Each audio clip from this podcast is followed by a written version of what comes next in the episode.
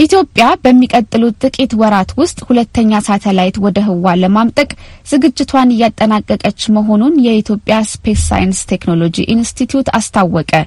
በዚህ ጉዳይ ላይ ኤደን ገረመው የኢትዮጵያ ስፔስ ሳይንስና ቴክኖሎጂ ኢንስቲትዩት ዋና ዳይሬክተር የሆኑትን ዶክተር ሰለሞን በላይን አነጋግራ ተከታዩን ዘገባ አሰናድታለች። ኢትዮጵያ የመጀመሪያ ሳተላይቷን ወደ ህዋ ካመጠቀች ስምንት ወራት ሞላት። ከስምንት ወራት በኋላም በመጪው ጥቅምት ወር ወደ ህዋ የምትቀላቀል አዲስ ናኖ ሳተላይት ገጣጥማ መጨረሷን አብስራለች።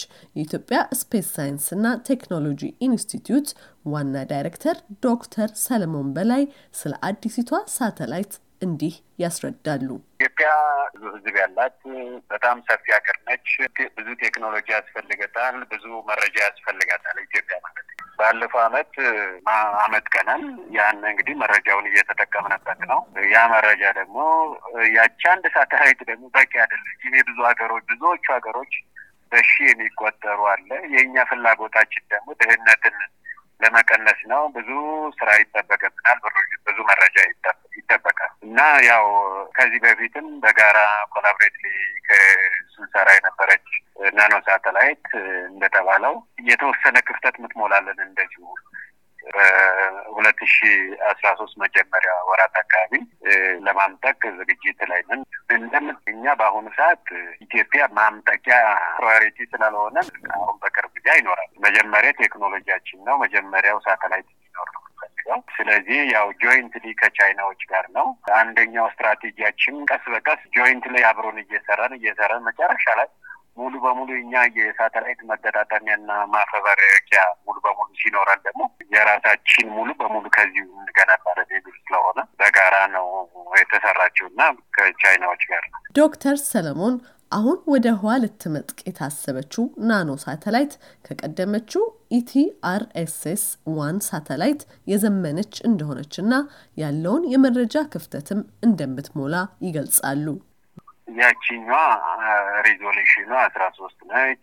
ለአየር ንብረት፣ ለግብርና፣ ለውሃ፣ ለማዕድን እና ለአካባቢ ጥበቃ ታገለግላለች። ያ ማለት ግን በሙሉ የኢትዮጵያን ከጫፍ እስከ ጫፍ ከዳር እስከ ዳር በአንድ ጊዜ ያደርሳል ማለት አይደለም። ይቺ ደግሞ ያው resolution ኑ አምስት ሜትር ነች። resolution ማለት image ኡን ወይም ምስሉን የማሳየት ዲግሪ ቁጥሩ እየቀነሰ ሲሄድ በጣም ግልጽ እየሆነ በጣም ጥሩ እየሆነ ይሄዳል ማለት ነው። የዛኛው ማለት ነው እንግዲህ አምስት ማለት እና የበለጠ እየተሻሻለ መጣ ማለት ነው። ስለዚህ በዛ ክፍተት ደግሞ አንደኛ resolution ኑን በጣም ይጨምራል። ሁለተኛ ደግሞ ያችኛዋ ከዚህ በፊት ያለችዋ ማትሸፍኑ ቦታዎችን ደግሞ ከበር ታደርጋለች። ስለዚህ ዋናው የመጀመሪያውን በተለይ በእነዚህ በግብርና ዘርፍ ላይ፣ በአካባቢ ጥበቃ ላይ፣ በውሃ ላይ፣ በማይኒንግ ላይ እና ኢትዮጵያ ቅድሚያ የሰጣቻቸው የልማት አጀንዳዎች ላይ ነው ዶክተር ሰለሞን አያይዞም የአየር ንብረትና የኮቪድ-19 ወረርሽኝ በስራው ላይ የሚያሳድረው ተጽዕኖ ተገምግሞ በመጪው ጥቅምት ወር ላይ ሳተላይቷ ልትመጥቅ እንደምትችል ይጠቁማሉ። ያው የአየር ንብረት የኮቪድን ጉዳይ analyze ማድረግ ይጠይቃል። በጣም cloud መሆን የለበትም።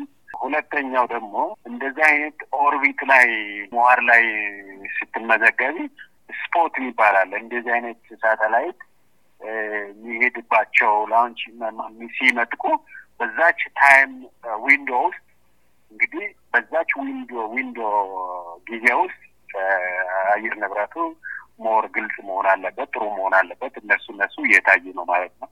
ሌላ ደግሞ ያው እንግዲህ እንደሚታየው የአሁኑ ወረርሽኝ ጉዳይ ኮቪድን ደግሞ ያው እየጨመረ ነው ወይ የሚሄደው እንዴት ነው ተጽዕኖ ስለሚፈጥር እሱንም እንደ ታሳቢ የሚወሰዱ ነገሮች አሉ። እኛ እንግዲህ አሁን ባለው ሁኔታ እንዲያው እስቲ የጥቅምት ውስጥ እያልን ነው እንግዲህ የበለጠውን ደግሞ አጠቃላይ ዝርዝሩን አጣርተን ደግሞ እንቀርባለን።